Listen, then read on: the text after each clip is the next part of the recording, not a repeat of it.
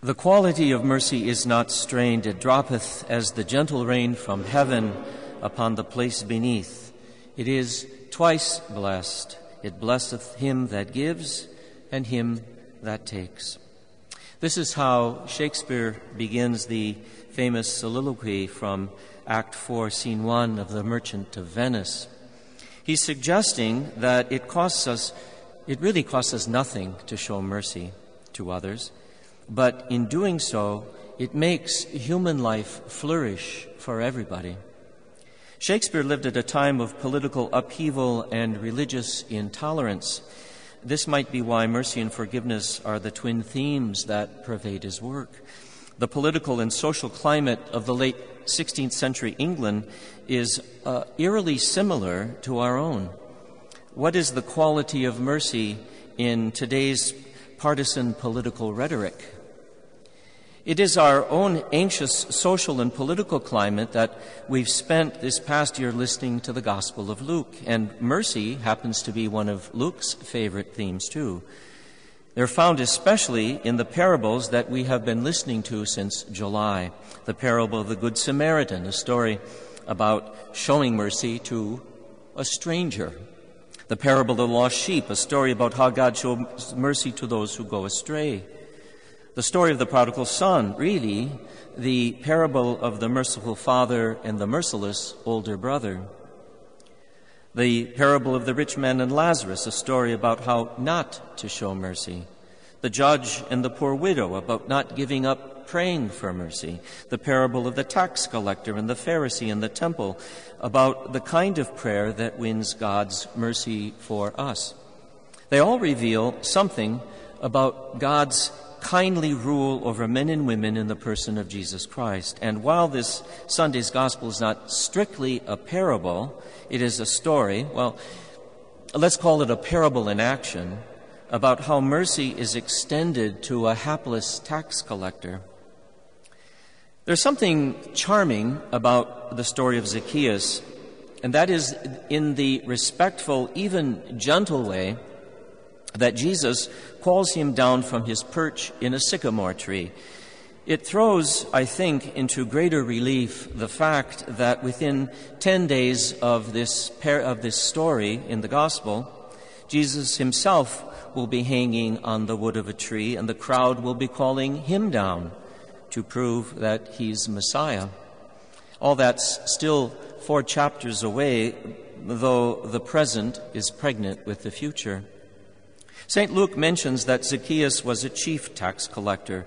This is a loaded way of saying that he is filthy rich. The adjective filthy here is deliberate. He's filthy rich because he has not, he has not made his money honestly, but by extorting taxes from his fellow Jews on behalf of an occupying power.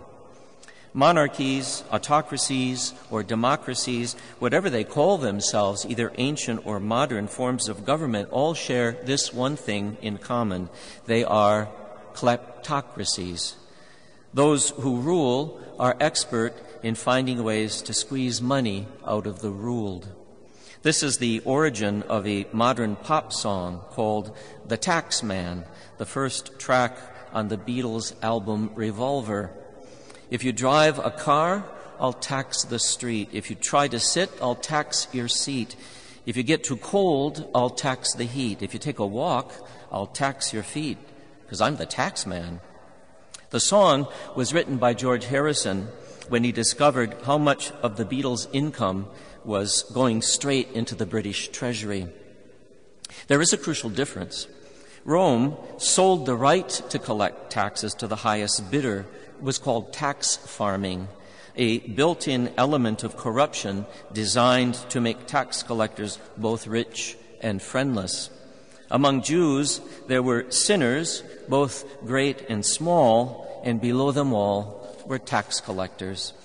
So, rich and friendly, friendless probably describes Zacchaeus, but he had another problem. Not only do people hate him because he collects their taxes, they mock him because he is vertically challenged. The crowd won't let him move to the front So he climbs a sycamore tree, the better to see this Galilean rabbi pass by. Now, the crowd would have expected a prophet, and they certainly considered Jesus a prophet, to rebuke Zacchaeus for his corruption and greed. That's what the prophets did. Uh, as he so often does, however, Jesus defies their expectation. Instead, Zacchaeus becomes the central player in the drama of his own salvation when Jesus invites himself to his house for dinner. I owe to have been a fly on the wall in that first century dinner party.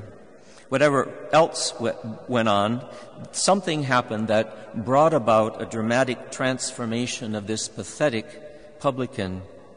So he stands up at some point in the meal and says, If I have defrauded anyone, I will make it up four times over. When news of that spread throughout the town, you can imagine the long lines outside his door the next morning.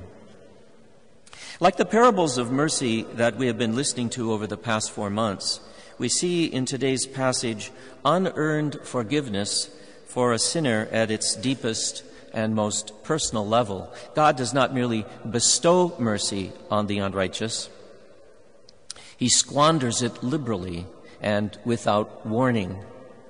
The story of Zacchaeus is reenacted today here and wherever people are gathered to celebrate the Eucharistic meal. We may not be tax collectors, but in our own unique way, we are all, every single one of us, without exception, experts in the art of sinning. This is why every Eucharist begins with a penitential rite. Admitting who and what we are is the first stage in our own drama of salvation, so that Christ can say to us, Today, salvation has come to your house.